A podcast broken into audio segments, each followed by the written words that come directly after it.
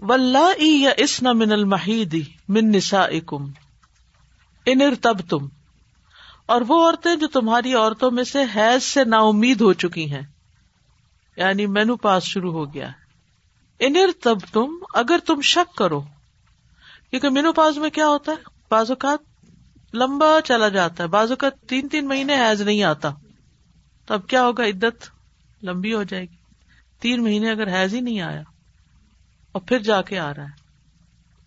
تو پھر اس صورت میں اگر حیض آ ہی نہیں رہا اور تین مہینے گزر گئے، تو فرمایا فائدت ہن سلاست و اشہر تو ان کی عدت تین ماہ ہے۔ ولائی لم یا اور ان کی بھی جنہیں حیض آیا ہی نہیں، چھوٹی بچیاں ابھی، بالغ نہیں ہوئی۔ ان کی عدت بھی کتنی ہے؟ تین مہینے۔ وہ الاط الحمالی اور جو حمل والیاں ہیں۔ اجل ہننا ایدانہ حملہ ہننا ان کی عدت یہ ہے کہ وہ اپنا حمل وضع کر دیں، بچہ پیدا کر دیں۔ چاہے ایک دن بعد، چاہے ایک مہینے بعد، چاہے ایک سال بعد۔ ایک سال کی بات میں اس لیے کر رہی ہوں کہ ریئر کیسز میں بعض اوقات یہ مدت بھی لمبی ہو جاتی ہے۔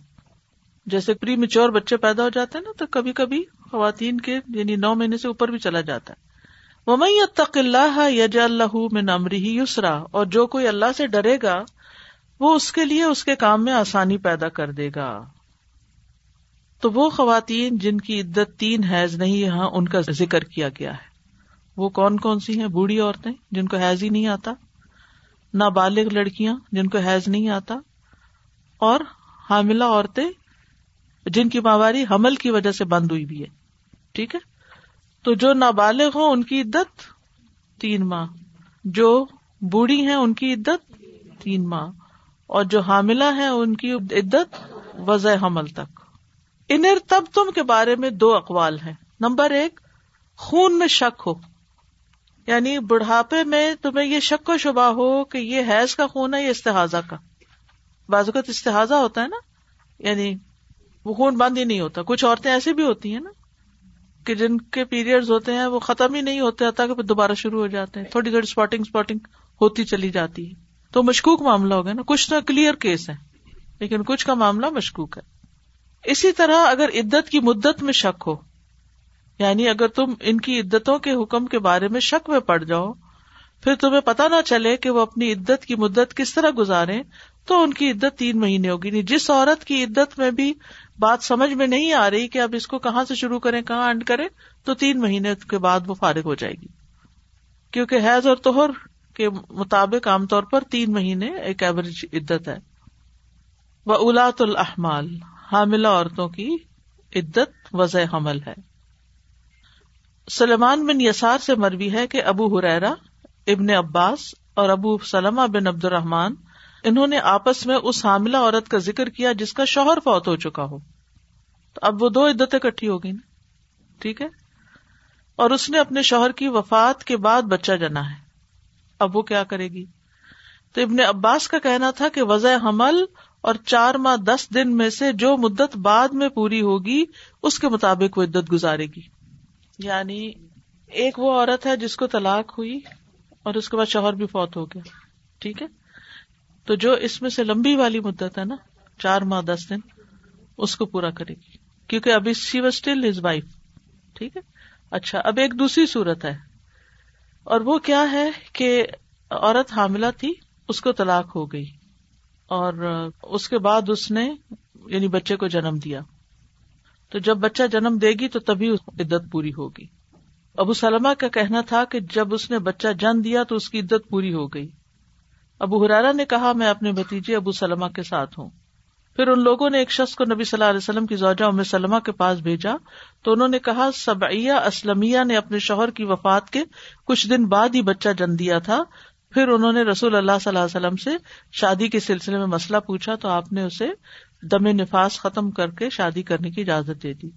یعنی نفاس ختم ہو جائے تو پھر شادی کی، کیونکہ حیض میں یعنی کہ نفاس بھی ابھی اس کی کنٹینیوشن ہے، بچے کی پیدائش کی۔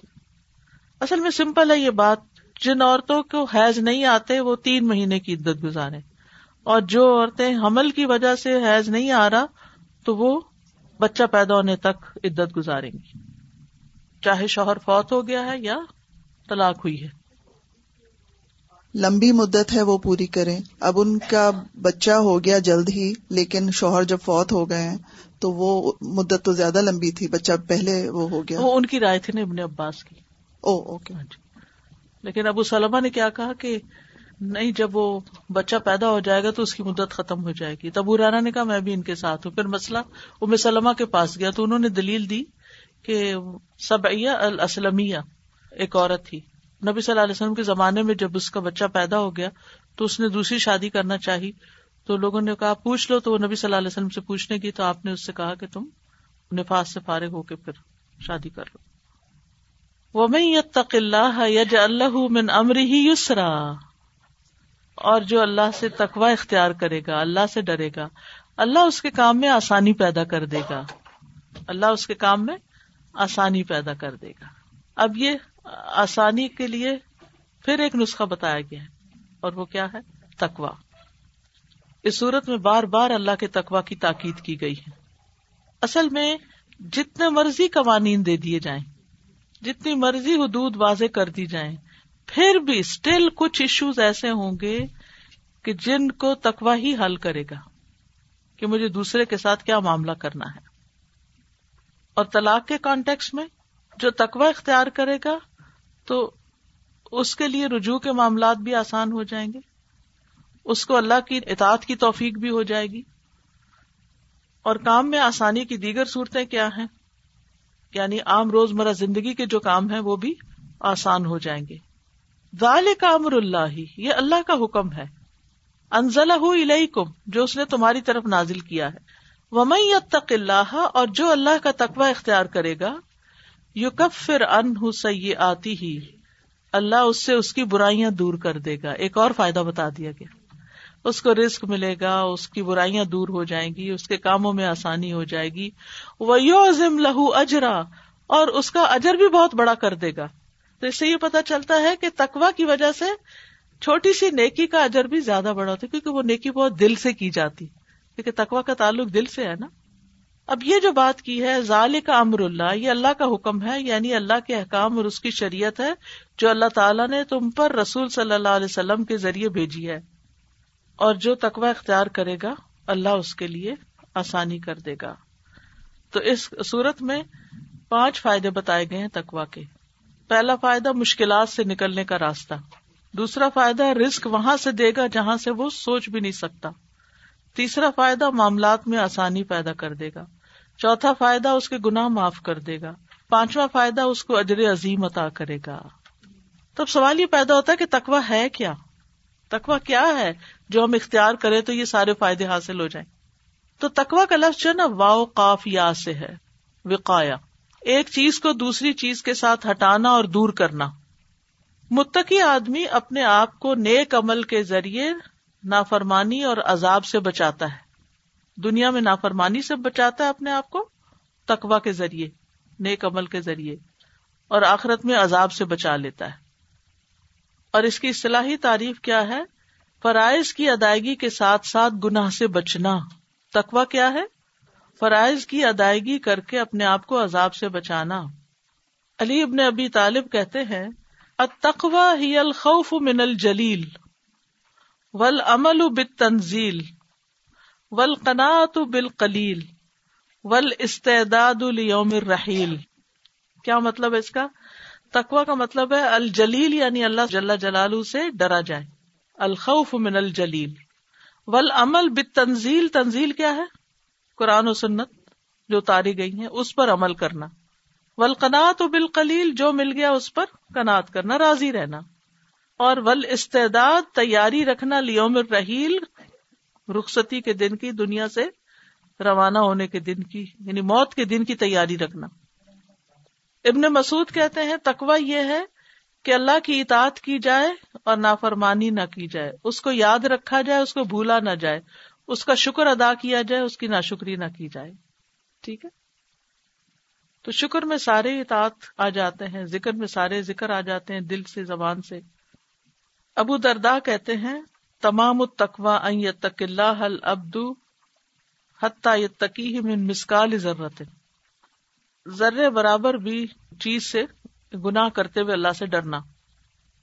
امام سفیان سوری کہتے ہیں کہ متقین کو متقی اس لیے کہا جاتا کہ وہ ان چیزوں سے بھی بچتے ہیں جن سے عام لوگ نہیں بچتے۔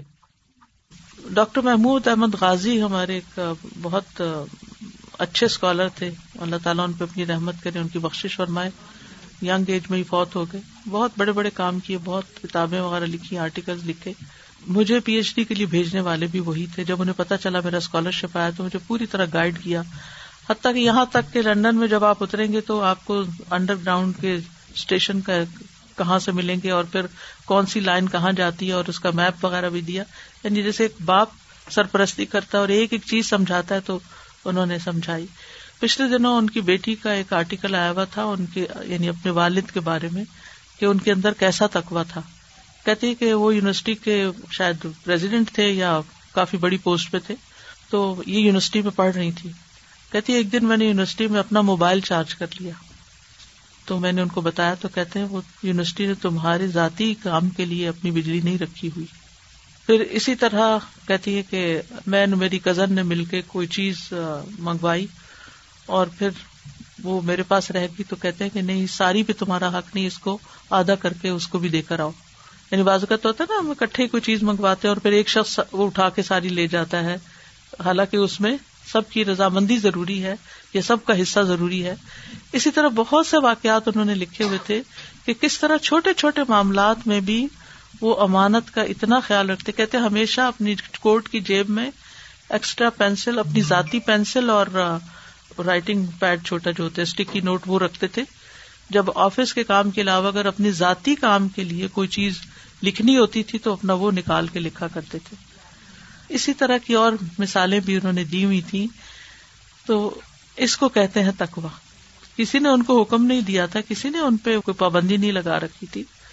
اسی طرح جس دن یونیورسٹی سے انہوں نے ریزائن شاید دیا یا ان کی ریٹائرمنٹ ہوئی یا کچھ ایسی بات تھی، تو کہتے ہیں کہ یونیورسٹی کی گاڑی پر یونیورسٹی گئے تھے اور واپسی پہ ٹیکسی پہ گھر آئے تھے، واپس آنے کے لیے بھی وہ گاڑی استعمال نہیں کی. پھر اور بھی اس طرح کی چیزیں، اس کو تکوا کہتے ہیں کہ انسان کسی کی چھوٹی سی چیز بھی ہو تو اس کے معاملے میں احتیاط کرے کہ یہ اس میں میرا حق نہیں شک والی چیز ہے اس کو بھی چھوڑ دے. تکوا کیا ہے؟ دا ما یو ریبو کا علامہ لا یو ریبو کا جو چیزیں تمہیں شک میں ڈالتی ہیں، یہ تمہارا حق نہیں، اس کو مت لو۔ اب اگر میاں بیوی کے درمیان یہ تکوا ہو، تو کوئی کسی پہ زیادتی نہ کرے۔ کوئی کسی کا غلط طریقے سے مال نہ ہتھیائے۔ آئے کوئی کسی کے حق کو نہ مارے کہ جو بیوی کا حق بنتا ہے، وہ دینے سے گریز کرے۔ اب بعض کیسز میں کیا ہوتا ہے؟ جب لوگ طلاق دیتے ہیں، تو بیوی جو اپنے ماں باپ کے گھر سے بھی چیزیں لائی ہوتی اس میں بھی قبضہ جما لیتے ہیں۔ جہیز تک بھی واپس نہیں کرتے حالانکہ وہ ان کا حق نہیں ہوتا۔ حق کے مہر نہیں دیتے۔ بیوی کی کمائی پہ ناجائز قبضہ کر لیتے ہیں۔ یہ ساری چیزیں ظلم کی صورتیں ہیں اور ان کا تقوی سے کوئی تعلق نہیں۔ اسی لیے پھر آپ دیکھیں کہ اگر آپ نے کسی کا ایک ہزار ڈالر بھی زیادتی کے ساتھ لیا تو اللہ آپ کی جیب سے نکلوا دے گا اس کو۔ وہ کسی ایسی جگہ خرچ ہو جائے گا کہ جہاں آپ کرنا نہیں چاہتے تھے۔ اور جس شخص کا مارا گیا اس کو اللہ اپنی جناب سے کہیں اور سے دے دے۔ کیونکہ وہ تقوی اختیار کر رہا ہے نا۔ تو اللہ اس کے لیے آسانی پیدا کرے گا وہ یرزک کو میں نہیں سلایا پھر اسی طرح تقوا سے ہی انسان کی زبان بند رہتی ہے۔ میاں بیوی کے درمیان کچھ بھی ہو جائے، باہر جا کے اس کی شہرت نہیں کی جاتی۔ عام طور پہ عورتوں کی عادت کیا ہوتی ہے؟ چھوٹی موٹی بھی کھٹ پٹ ہوئی، بس اس کا ذکر ضرور کر دیا، کسی دوست سے کر دیا، فون پہ کر دیا، واٹس ایپ پہ کر دیا، اپنے میکے کو کر دیا۔ اب وہاں سے کوئی ایسی انسٹرکشن آ گئی کہ جس کی وجہ سے معاملہ اور بگڑ گیا، حل ہونے کی بجائے۔ بے شمار چیزیں ہیں جن کا حل صرف اللہ کا تقوی، اللہ کا خوف کہ کہیں اللہ نہ مجھے پکڑ لے، کہیں مجھ سے نیکی کے مواقع نہ چلے جائیں۔ پھر حسن بصری کہتے ہیں کہ متقی وہ ہوتے ہیں جو اللہ نے ان پہ حرام کیا، اس سے بچتے ہیں، اور جو اللہ نے ان پہ فرض کیا، اس کو ادا کرتے ہیں۔ پھر اسی طرح عمر بن عبد العزیز کہتے ہیں تقوا رات کو قیام کرنے اور دن کو روزہ رکھنے اور ان کے درمیان والی چیزوں کو ملانے سے حاصل نہیں ہوتا۔ تقوا یہ ہے کہ اللہ کے فرائض کو ادا کیا جائے، اس کی حرام کردہ چیزوں کو چھوڑ دیا جائے۔ پھر اس کے بعد کسی کو بھی جو خیر دی جاتی ہے تو یہ خیر پر خیر ہوتی ہے۔ تو جس کو فرائض ادا کرنے اور حرام چیزوں کو ترک کرنے کے بعد نوافل ادا کرنے اور مکروہات اور مشتبہات کو چھوڑنے کی طاقت دی جاتی، تو یہ خیر پہ خیر ہوتی ہے۔ کیونکہ یہ بھی اللہ کی دی ہوئی توفیق سے ہی ہو پاتا ہے۔ تلک بن حبیب کہتے ہیں، مشہور تابی ہیں۔ اللہ کا تقوی یہ ہے کہ آپ اللہ سے ثواب کی امید رکھتے ہوئے اللہ کی طرف سے ملنے والی روشنی میں اللہ کی اطاعت بجا لائیں۔ اور آپ اللہ کے عذاب سے ڈرتے ہوئے اللہ کی طرف سے ملنے والی روشنی میں ناپرمانیوں کو چھوڑ دیں۔ بعض لوگ تقوا کی تفسیر میں کہتے ہیں، اس سے مراد اللہ اور اس کے رسول کی اطاعت کرنا ہے۔ بعض کہتے ہیں تقوا یہ ہے کہ آپ اللہ کے احکامات پر عمل کرتے ہوئے، اس کی منحیات سے بچتے ہوئے، اللہ اور اس کے غزب اور عذاب کے درمیان ایسا بچاؤ بنائے جو آپ کو اللہ کے عذاب سے بچا لے۔ ابو دردا کہتے ہیں کہ مکمل تقوا یہ ہے کہ بندہ اللہ سے اتنا ڈرے کہ ذرہ برابر چیز سے بھی پرہیز کرے یعنی چھوٹے گناہوں سے بھی بچے۔ یہاں تک کہ بعض ایسی چیزیں بھی چھوڑ دے جن کو وہ حلال سمجھتا کہ کہیں حرام ہی نہ ہو، تاکہ اس کے اور حرام کے درمیان اوٹ ہو جائے۔ اور اسی طرح چھوٹی سی نیکی کرنے کو بھی معمولی نہ سمجھے کہ شاید یہی میری نجات کے لیے فائدہ مند ہو جائے۔ اب تقوا جب آتا ہے تو پانچ فائدے تو صرف صورت طلاق میں آ گئے۔ لیکن قرآن مجید میں دیگر جگہوں پر اور بھی فائدے اس کے بتائے گئے ہیں۔ تقوا ہدایت کا ذریعہ ہے۔ ذالک الکتاب الار بفی دل المتقین اعمال کی قبولیت کی شرط ہے۔ ان نما تقبل اللہ من المتقین۔ اللہ تو متقی لوگوں سے ہی قبول کرتا ہے۔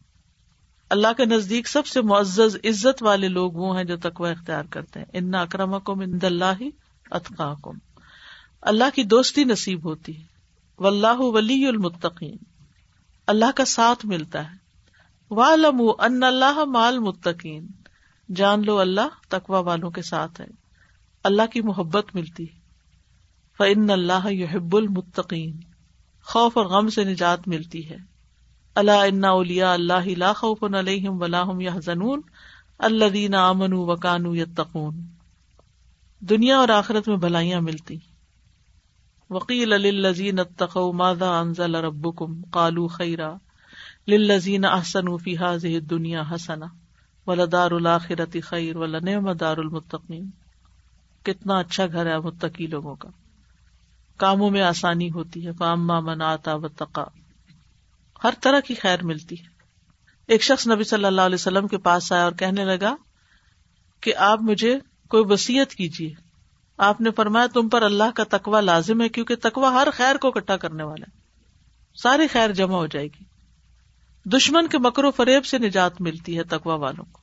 وہ ان تصبر و تتک لا درکم کئی دوم شیا قیامت کے دن نبی صلی اللہ علیہ وسلم کا ساتھ ملے گا۔ آپ نے فرمایا اول بی المتقون من کانو و حیسو کانو. تمام لوگوں میں سب سے زیادہ میرے قریب متقی ہیں، خواہ وہ کوئی بھی ہو اور کہیں بھی ہو قیامت کے دن تکلیف اور غم سے نجات ملے گی۔ لا مسو ولا ہم یا قیامت کے دن کامیابی ملے گی۔ ان نل متقین مفاذا ہدائے کا و آنابا۔ بہت ساری نعمتیں ہیں۔ ولاقبت المتقین آخرت کے درجات کی بلندی ملے گی، جنت میں داخلہ ملے گا۔ تل کل جنت التی نور من عبادنا من کا نتقیا جنت کے خوبصورت بالا خانے اس کو ملیں گے۔ عظیم رب کا قرب ملے گا، جگہ ملے گی۔ ان المتقین فی جنات و نہر، فی مقعد صدق عند ملیک مقتدر۔ بے شک تکوا والے باغوں اور نہروں میں ہوں گے۔ سدھ کی مجلس میں عظیم بادشاہ کے پاس جو بے حد قدرت والا ہے۔ من المحيض من نسائكم إن ارتبتم فعدتهن ثلاثة أشهر فعدتهن ثلاثة أشهر واللائي لم يحضن۔ وأولاة الأحمال أجلهن أن يضعن حملهن ومن يتق الله يجعل له من أمره يسرا ذلك أمر الله أنزله إليكم ومن يتق الله يكفر عنه سيئاته ويعظم له أجرا استاذہ پچھلی سورہ میں کہا گیا تھا فتق اللہ مستتا تم اور اب یہاں پہ تقوا کی جو ہے ساری جی۔ بتائی ہیں فائدے تو موٹیویٹ بھی ہوتا ہے نا انسان بالکل۔ اور پھر زیادہ سے زیادہ تقوی کی کوشش کرتا ہے عدت کے بارے میں پوچھنا چاہ رہی ہوں۔ بعض لوگ جو ہوتے ہیں نا کہ کوئی زیادہ عمر میں جس کا میاں فوت ہو جائے تو بعض لوگ کہتے ہیں، آپ بوڑھوں کی عدت کی کیا ضرورت ہے؟ یہ تو جوانوں کا ہے کہ پتہ چلے کہ بچے کے بارے میں تو اس بارے میں پوچھنا چاہ رہی ہوں۔ کہ جہاں شریعت کا حکم آ جاتا ہے نا، وہاں اپنی عقل سے اس کو بدل نہیں سکتے۔ یہ شوہر کا حق ہے، چاہے بوڑھی ہو یا جوان ہو، شوہر کی وفات کے بعد عورت کو زیب و زینت نہیں کرنی چاہیے، چاہے بوڑھی عورتیں ویسے نہ بھی کرنی ہو، لیکن اب تو کوئی بوڑھی جوان کا فرق ہی نہیں رہا۔ یعنی وہ بعض بوڑھیاں جوانوں سے بھی زیادہ جوان لگتی ہیں۔ تو یہ اس کا، اس کے اوپر لازم ہے۔ پھر گھر سے نہ نکلنا اور شادی کی تو خیر سوال یہ نہیں پیدا ہوتا، لیکن ریئر کیسز میں کئی بڑے ایجڈ خواتین بھی شادی کر رہی ہوتی ہیں۔ اگرچہ ہمارے کلچر میں یہ عام نہیں ہے، لیکن آپ نے کئی دفعہ خبروں میں پڑھا ہوگا، ایسے واقعات میں ملتے ہیں۔ تو یہ جو قانون جب کوئی بنتا ہے تو وہ صرف کسی ایک کلچر کے لیے نہیں بنتا، یہ اوور آل سب کے لیے ہوتا ہے۔ یہاں پہ جو آیت نمبر فائیو میں ہے نا ومیت تق اللہ یو کفر انہ صحیح آتی تو صورت غابن میں بھی دیکھیے بالکل اسی سے ملتا جلتا ہے کہ ومن یامل صالحن یو کفر انہ آتی و یدخل ہو جنات ان تجری سبحان اللہ، اس طرف آیا۔ پھر دوسرا، میں اتنی دیر سے جب سے یہ سورج شروع ہوئی تھی نا، میں یہ سوچ رہی تھی کہ اللہ تعالیٰ نے پانچ دفعہ تقوی کا حکم دیا۔ اور سبحان اللہ ہمارے پاس کتنے رشتے ہیں۔ الحمد للہ ماں باپ آنکھ کھولتے ہیں تو گھر میں ماں باپ ہوتے ہیں بہن بھائی ہوتے ہیں اور باقی دوست احباب ہوتے ہیں۔ کسی بھی رشتے میں قرآن میں اتنی دفعہ تاکید نہیں ہے کہ اس رشتے کو نبھانے کے لیے تعلقات کو اچھا کرنے کے لیے تم تقوی پیدا کرو رائٹ تو وہ اتنی یہ جو ایک رشتہ ہوتا ہے، اس کی جو بنیاد پڑ رہی ہوتی ہے، وہ واقعی تقوی کی بیس پر ہے۔ کیونکہ بات اور بعض اوقات ایسا ہوتا ہے کہ میاں بیوی گھر میں رہ رہے ہوتے ہیں۔ ماشاء اللہ اور ظاہراً دیکھنے میں بھی بہت اچھا ہوتا ہے رائٹ رشتہ بھی بہت ظاہراً آپ کو اچھا لگ رہا ہوتا ہے۔ گھر میں اور بھی سسرال والے ان لاس رہ رہے ہوتے ہیں۔ لیکن اندر کیا دونوں کے اندر چل رہا ہوتا ہے، وہ اللہ اور ان کے سوا کوئی اور نہیں جان رہا ہوتا۔ اور بعض اوقات کوئی نہ کوئی ایک انسان جو ہے ایک شوہر یا بیوی جو بھی ہو سکتا ہے وہ دوسرے کے اوپر زیادتی کر رہے ہوتے ہیں رائٹ تو وہ بھی اللہ کے سوا کوئی اور نہیں جان رہا ہوتا۔ باہر کے لوگ گھر میں رہنے والے بھی بعض اوقات اس چیز سے ناشنا ہوتے ہیں۔ تو سبحان اللہ کے گھر ایک ایسی مضبوط اکائی ہے اور یہ رشتہ اتنا اسٹرانگ ہونا چاہیے تقوی کی بنیاد پر ہونا چاہیے۔ اور دوسرا یہ کہ اس سے نسلیں جو تیار ہو رہی ہیں ان کے اوپر کتنا اس کا اگر خدا نہ خواستہ کے رشتے میں دراڑے آتی ہیں تو ان کے اوپر کتنا اس کے منفی اثرات پڑ رہے ہوتے ہیں؟ بالکل۔ السلام علیکم۔ ایک سنیریو ہے کہ اگر کسی شخص نے اپنی وائف کو طلاق دی اور وہ چلا گیا تو اس نے کوئی کانٹیکٹ نہیں رکھا تو کیا تین ماہ کے بعد اس کی آٹومیٹک طلاق ہو جائے گی یا وہ شخص آ کے کبھی بھی رجوع کر سکتا ہے؟ رجوع کی عدت کی مدت کیا ہے؟ تین ماہ تو وہ ہو گئی یعنی کہ اس نے۔ ڈائیورس نہیں بھی دیا۔ اس کے بعد اس نے کانٹیکٹ ہی نہیں رکھا کوئی۔ طلاق ایک دفعہ دینے سے بھی ہو جاتی ہے۔ اوکے یہ غلط فہمی دور کر لیجیے کہ تین دفعہ دینا ضروری نہیں ہے۔ ایک دفعہ بھی کہہ دیا اور مدت گزر گئی عدت کی تو طلاق ہو گئی عورت آزاد ہو گئی۔ استاذہ جب نکاح ہو رہی ہوتی ہے تو اس کا جو خطبہ ہے اس کے اندر نکاح کا اس میں بھی تقوا کی بات بار بار آتی ہے اور اگر لیکن افسوس کی بات ہے کہ دولہے کو پتہ ہی نہیں ہوتا کہ یہ آیتیں کیا پڑھی جا رہی یا دلہن کو بھی نہیں آتا ان کی والد والدہ کو بھی نہیں آتا مولوی صاحب پیچھے پیچھے پڑھا رہے ہوتے ہیں وہ پیچھے پیچھے پڑھ لیتے ہیں پھر کہتے ہیں قبول ہے۔ اسی لیے آپ دیکھیں کہ یہاں پر جو کہا نا کہ یہ آیت نمبر دس میں فتق اللہ یا الباب اللہ امن قد انزل اللہ علیکم ذکرا کس لیے؟ رسول یتلو علیکم آیات اللہ مبینات لیخرج الذین آمنوا وعملوا الصالحات من الظلمات الى النور۔ یہ سب کچھ اس لیے نازل کیا گیا تاکہ تمہیں اندھیروں سے نکال کے روشنی کی طرف لایا جائے۔ تمہاری مشکلات آسان کی جائیں۔ تو معاشرے میں مشکلات کیوں بڑھ گئی ہیں؟ کیونکہ اس ذکر کے ساتھ تعلق ہی نہیں ہے۔ تازہ تقوا اور طلاق کے ریلیشن شپ کو واضح کرنے کے لیے نا میں ایک مثال شیئر کرنا چاہ رہی تھی جو میرے بہت کلوز فیملی میں ہوئی۔ دو بھائیوں نے اپنی بچوں کی شادی کی آپس میں، سب کی رضامندی سے۔ لیکن شادی کے کچھ عرصے بعد دونوں میاں بیوی کو یہ ریئلائز ہوا کہ ہم ساتھ نہیں رہ سکتے۔ تو انہوں نے اپنے پیرنٹس کو انفارم کیا اور بات ہوئی کہ بس ٹھیک ہے، تو پھر الگ ہو جاتے ہیں۔